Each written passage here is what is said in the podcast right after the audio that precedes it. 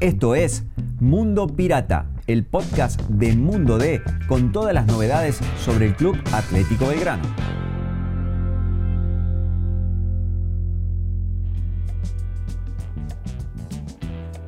Hola, somos Seba Rollero y Ana Dalmazo en la redacción de La Voz del Interior, grabando este podcast de Belgrano. Hola Ana, ¿cómo andás? Hola Seba, ¿cómo estás? Bueno, Ana, día de partido del equipo femenino de Belgrano en el predio y con triunfo y un triunfo a lo Belgrano. Y cuando decimos un triunfo a lo Belgrano es por muchos goles. Es verdad, Belgrano hoy recuperó la fecha 2, aquella que se había suspendido porque el equipo argentino de Quilmes no había querido viajar o no había podido viajar. Así que esta mañana se jugó en el predio de a las 11 de la mañana, un día espectacular, después un poquito de viento. Pero el equipo femenino de Belgrano impuso su localidad como hace casi siempre, fue 9 a 0 el triunfo, 7 goles en el primer tiempo, luego 2 en el segundo, donde ya vinieron varios cambios. Ya el equipo tenía muchas bajas, de hecho hace mucho que no juega la Pepa Gómez. Pomu Sánchez había llegado a la quinta amarilla, Sofía Belmar, que es una alternativa muy buena, tenía un problema en la rodilla, así que Maxi Luján armó un equipo con algunos remaches que obviamente no resintió para nada el rendimiento de un equipo que hoy en día está puntero. Me voy a poner en el rol de quien habitualmente no lee tus muchas notas que publicas en, en Mundo D contando y explicando cómo es que Belgrano logra tanta supremacía sobre sus rivales. No desde ahora, sino desde hace mucho tiempo. Así que la primera pregunta sería eso, Ana, aprovechándote que estamos acá en el podcast. ¿Cómo es que Belgrano a lo largo del tiempo logra sostener esa supremacía, incluso hasta la amplía en algunos casos? Y recién mencionaste que el equipo había sido como remachado y aún así lo, lo logra sostener. ¿Por qué? Si pudieras darnos alguna idea de ese Belgrano tan superior al resto? Creo que tiene una base muy buena de trabajo con jugadoras que, eran del club, se reforzó muy bien con aquellas jugadoras que se fueron desprendiendo de talleres con todo esto de la sanción, cuando Talleres tuvo el problema que no pudo jugar, la desafiliación, eh, hasta en pandemia. Eh, se reforzó muy bien, también llegaron dos jugadoras de Racing que, tienen, o eran de lo mejorcito de ese equipo que, que había logrado un campeonato en 2018 y creo que la base que dejó Daniela Díaz con la preparación y eh, la mentalidad, el objetivo, eh, un equipo ganador. Y además cuando uno viene del interior a jugar a Buenos Aires, tiene un plus. Eh, tiene ese deseo de demostrar, esas ganas. Y creo que Belgrano se fue enamorando de las victorias, de las cuales ya estaba acostumbrado en la Liga Cordobesa, es el máximo ganador en la historia.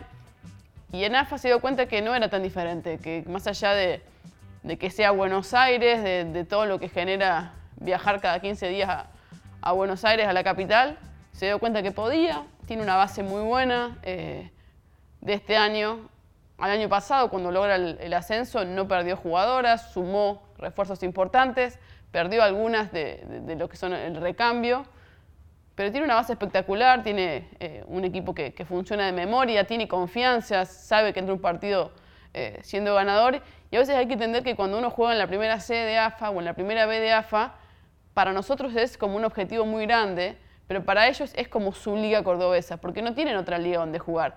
Así hace, haya equipos buenos, malos, más o menos, esa es la única liga donde compiten. Entonces es normal que haya niveles muy desparejos. Eh, Belgrano este año tiene rivales difíciles, Banfield, de hecho, es el primer equipo que le saca un empate en sus dos participaciones en AFA, tanto en la primera C como ahora en la B, lo cual quiere decir que hay un nivel parejo en los tres o cuatro primeros, pero que de allí para abajo y contando hasta la primera C, Belgrano tiene muchísima superioridad. ¿Cómo juega Belgrano? Está el debate del equipo masculino, que es eficiente, efectivo y que está puntero en la Primera Nacional. Pero sí hay mucho debate respecto a si juega lindo, si juega bien, si resuelve con belleza algunos de esos muchos triunfos que ha tenido. En el caso del fútbol femenino, a la respuesta ¿cómo juega Belgrano? ¿Cuál la darías? ¿Cómo la darías? ¿Cómo la, describirías? Yo creo que Belgrano es un equipo directo, muy intenso y muy efectivo. Es intenso porque te presiona los 90 minutos, pasó de jugar 35 en Liga Cordobesa a 45 en AFA sin ningún problema. Te arrincona, recupera la pelota muy rápido, todas las jugadoras van al choque, todas las jugadoras eh, se activan rápidamente para, para defender. Después es muy directo porque en dos o tres toques, si le dejas espacio, te gana las espaldas con pelotazos. Tiene muy buenas jugadoras que pueden filtrar, ni hablar de la, Pepa Gómez, que, tanto hace goles como los hace hacer. Tiene defensoras que hacen goles. Eso me parece que es muy importante. Y después la efectividad. Creo que Verano a veces patea hasta 20 o 25 veces por partido. Hay partidos en los cuales hace 15, hace nueve o hace siete, pero tiene una efectividad muy importante y, creo que esa es la clave. Tiene jugadoras con gol, tiene volantes con gol, defensoras con gol, delanteras con gol, eh, lo cual hace que sea un equipo que en cualquier momento te pueda anotar y sacar ventaja. Ana, ¿qué clima se vive cuando juega el equipo de local? Tengo solo una referencia que supongo que es la que va a tener la mayoría de, las personas que estén escuchando esto, que es eh, uno de los últimos partidos que Belgrano había jugado de local que había una doble función, ¿no? Después del equipo femenino, después del equipo masculino jugaba el equipo femenino y muchos se quedaron a ver ese partido. Pero cuando juega en el predio, ¿qué, ¿qué es lo que rodea esa presentación de Belgrano? ¿Cómo se va ambientando para ver lo que evidentemente ya termina siendo un show? Sí, hoy a lo mejor era un día especial porque era un día de semana, más allá del asueto administrativo.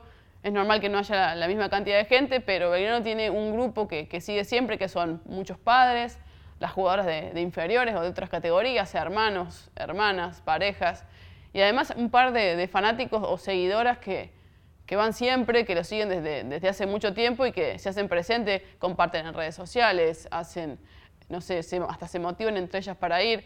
Es un grupo muy importante. Cuando juegan al Verdi, obviamente que el clima es diferente, el escenario es diferente, te, te llama mucho más, pero bueno, a veces en pleno junio, cuando hacía mucho frío, el predio también estaba eh, con mucha gente. De hecho, Maxi Luján, que estuvo nueve años dirigiendo, creo que la novena de AFA, dijo nunca había visto el predio así en nueve años, lo cual habla de, que tiene su grupo de seguidores y que más allá de que sea la familia o alguna jugadora o los jugadores que quedan afuera, hay mucha gente que se ha ido acercando de a poco a ver el, a ver el equipo, a ir a esperar alguna goleada, a ir a ver a sus jugadoras favoritas. De hecho, una anécdota que pasó hoy, Pilar Casas, jugadora de Belgrano, también es conocida Instagramer, Terminó el partido, salió y todas las jugadoras del equipo rival sacaron fotos con ella. No fueron con la Pepa, sino que fueron con ella a sacarse fotos, lo cual habla de, la, popularidad que tiene este equipo y de lo que ha trascendido solamente lo que es el fútbol femenino. En esta situación, un ascenso de Belgrano no es para nada locado, ¿verdad? E, es el objetivo y tiene con qué.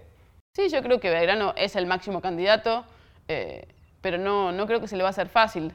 Viene de una seguidilla muy difícil cuando jugó contra equipos importantes, que fue Claypole, argentino de Rosario de visitante, Banfield, que fue el empate. Eh, no son partidos eh, sencillos, había tenido Vélez antes también. Si logra sortear esa seguidilla de partidos en la segunda parte del torneo, sería en la, vuelta, y logra sacar los mismos puntos que sacó ahora, me parece que Belgrano eh, ya no tiene rival. Más allá de que puedan quedar muchas fechas, es un torneo largo, también hay un torneo reducido. Creo que Belgrano tiene que hacer todo lo posible para esquivar ese reducido, quedar primero en la tabla general y eso va a ayudar mucho también la diferencia de gol. Es el máximo candidato, es probablemente el equipo que mejor ha jugado en la historia del ascenso de AFA y será muy difícil que algún equipo pueda recuperar o, sobrepasarlo en la cantidad de goles, en la racha.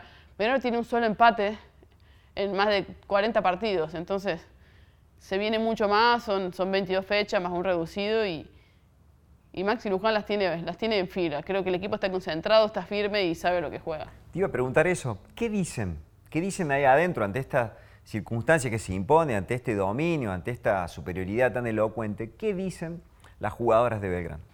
Yo creo que lo más importante es el mensaje que, envía el DT y, y, con respecto a eso, ¿no? A, a que puedes perder, puedes ganar, puedes empatar, pero que la mentalidad tiene que ser la misma. Tienen que dejar de pensar todo el tiempo en que van a ganar por goleada todos los partidos, sino de entender que si viene un traspié como fue el de Banfield, eh, también lo pueden hacer. Y sobre todo también es importante que todo el plantel esté, concentrado. Por ejemplo, hoy jugó Agustina Villarreal, que es una jugadora que es alternativa o a veces ni siquiera está en el banco, y hoy jugó de titular, llevó la 10 de la Pepa, y la verdad que lo hizo muy bien, hizo un gol. Entonces creo que mientras Maxi pueda tener a todas las jugadoras, un plantel largo, es un torneo que tiene viajes cada 15 días, no es fácil que todas las jugadoras estén bien, Así que creo que la, participación de Villarreal hoy le dio a Maxi un elemento más para, para seguir trabajando y bueno, eh, le escuchamos a Agus que, estaba muy contento por su gol, por el número de la camiseta que llevó y porque, porque pudo aprovechar su oportunidad. Y nada, para mí creo que hoy eh, tuve una oportunidad que hace rato que la espero y, lo disfruté mucho, estuve tranquila. Eh, esta camiseta es un montón porque es de la Pepa histórica, nuestra capitana. Y nada, ella me dijo que juegue tranquila, que lo disfrute y seguí sus consejos, así que estoy muy contenta. Eh, lo que aprendí en este club es adaptarme y estar a disposición de donde me toque. He pasado por todos los puestos, he jugado hasta de central, imagínate. Así que nada, eso, estar, estar a predisposición. donde toque. Nada, él me, me, dio confianza, realmente me dio confianza, me dio la oportunidad que, que hace rato que estaba buscando y me dice que cada vez que entro lo hago muy bien, así que eso me deja tranquila y, y sigo entrenando para algún día estar en el primer equipo de titular. Creo que todas quisiéramos, somos muchas y el nivel es muy alto, así que estamos ahí preparándonos constantemente. Ahí le escuchábamos a Agus, que, que creo que, que, estaba con tanta sonrisa, no podía creer lo, lo, que había visto, además fue a la familia verla, estaba su abuela, que era la primera vez que, había, que iba a la cancha y le pudo ver hacer un gol, entonces eh, Belgrano está, está alineado, está tranquilo, creo que el empate no, no, no las desacomodó, sino que les dio, les dio mucha sed de revancha y, y creo que va por buen camino. Bueno, Ana, quien nos esté escuchando va a decir mucho, mucho, mucho elogio para Belgrano y mucho adjetivo calificativo positivo para, lo que está mostrando en el torneo de AFA, pero el fin de semana derrota en Liga Cordobesa ante Instituto. ¿En qué contexto se da esa caída de Belgrano en Liga Cordobesa? Sí, hay que entender que como Belgrano juega en AFA, tiene un límite de edad muy restringido en Liga Cordobesa, es decir, no pueden jugar eh, jugadoras mayores de 20, 21 años. Eso quiere decir que que lo que hay es un plantel muy joven, con muy poca experiencia, muchas de ellas llegadas este año a través de pruebas, es decir, que, que no es el Belgrano de siempre, no es el Belgrano que, que te arrinconaba, que, que, que, goleaba a todos sus rivales, que era imbatible, hoy es un Belgrano en construcción, hoy son las inferiores de Belgrano intentando competir en una liga que, donde hay equipos con mucha experiencia. Este fin de semana le tocó caer con Instituto, que es un rival que viene en alza, que, que lleva ocho triunfos consecutivos, que está muy cerquita también de la punta, es uno de los, de los cuatro animadores de, este certamen. Por eso creo que ya no estamos en esa época de Liga Cordobesa donde Verano eh, rompía con todos los récords. Hoy es una liga mucho más pareja, hoy es una liga donde casi cualquiera le gana a cualquiera y Belgrano in, intenta pelear en ese sentido, y lo cual, para tener un plantel tan largo en cuanto a, a AFA, Liga Cordobesa y Sub-17, no es nada mejor para estas chicas que tener rodaje sábado tras sábado. Ana, estoy muy preguntón, pero es un lujo tenerte en el podcast y poder hablar con vos con el extenso conocimiento que tenés del fútbol femenino. ¿Hay una situación similar en el fútbol femenino respecto al fútbol masculino en cuanto a sostener a jugadoras de mucho talento para que no se vayan a otro mercado? ¿Esto le pasa a Belgrano con todo este nivel individual y colectivo? Imagino que es muy probable que vengan ofertas para jugadoras de Belgrano para irse. ¿Es complicado para Belgrano retener ese talento? Y hoy en día Belgrano no tiene nada más que el, hambre de gloria para retener a sus jugadoras. Recordemos que es una categoría amateur, que no es profesional, sino que Belgrano está haciendo una inversión a futuro y, y, que no es nada fácil sostenerla. Y luego, en cuanto a las ofertas, sí, el fútbol femenino argentino profesional, si se quiere, de primera división, se maneja comúnmente con contratos de año tras año. Por lo cual, en cada junio hay muchísimo recambio, hay jugadoras que cambian de equipo y me imagino que, que, tendrán muchísimas llamadas. Hoy en día lo que tira es ese sentido de pertenencia que tiene, ese objetivo de dejar de llevar a Belgrano desde la Liga Cordobesa hasta la Primera División. Después de ahí seguramente hay muchísimas ofertas. De hecho, Dani Díaz antes de irse había contado que, que tenía muchas jugadoras tentadas, pero que gracias a ese sentido de pertenencia, ese objetivo en común, las había logrado retener. Por eso para Belgrano es muy importante llegar a primera para empezar a tener ingresos, para poder tener televisación, para ser vidriera para sus jugadoras.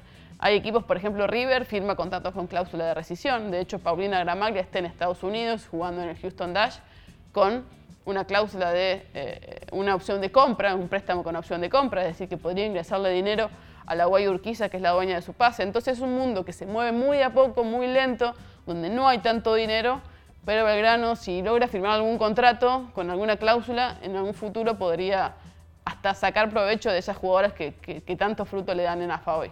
Ana, la última. Voy a mencionar la palabra talleres en el podcast de Belgrano, pero tiene relación con Belgrano. La situación de talleres jugando en la CDAFA, que es la categoría que jugó el año pasado Belgrano.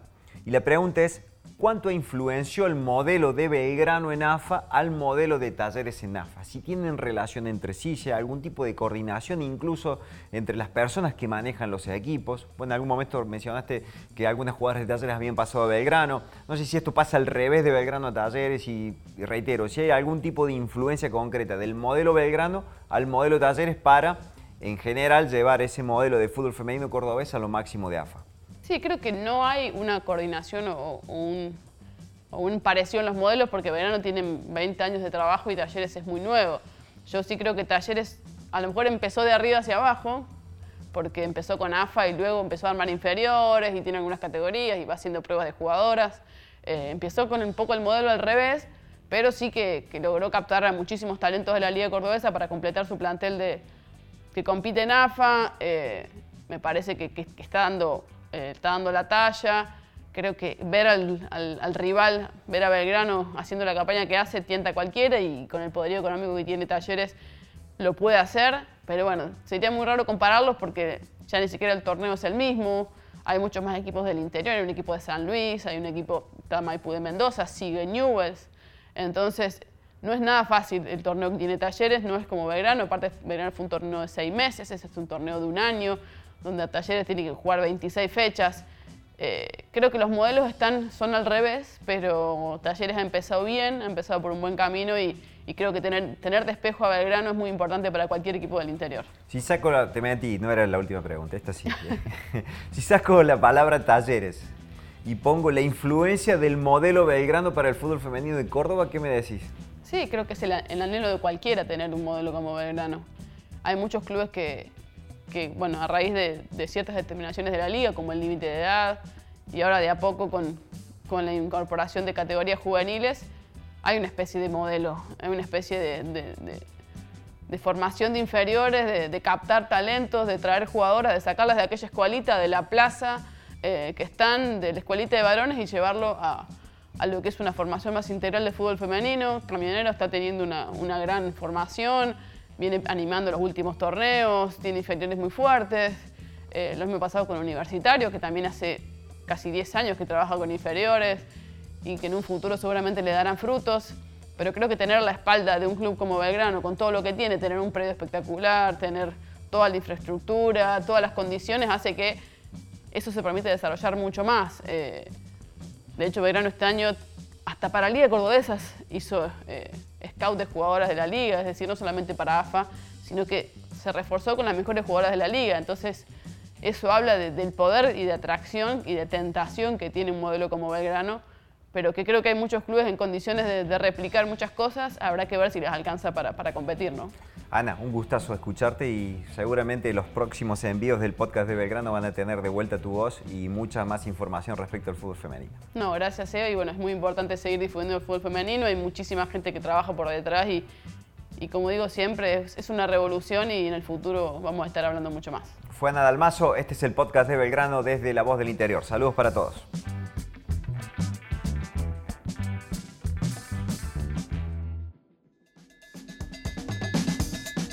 Te invitamos a visitar mundode.com.ar para estar al día con todas las noticias sobre el pirata. Nos encontramos de nuevo la semana que viene.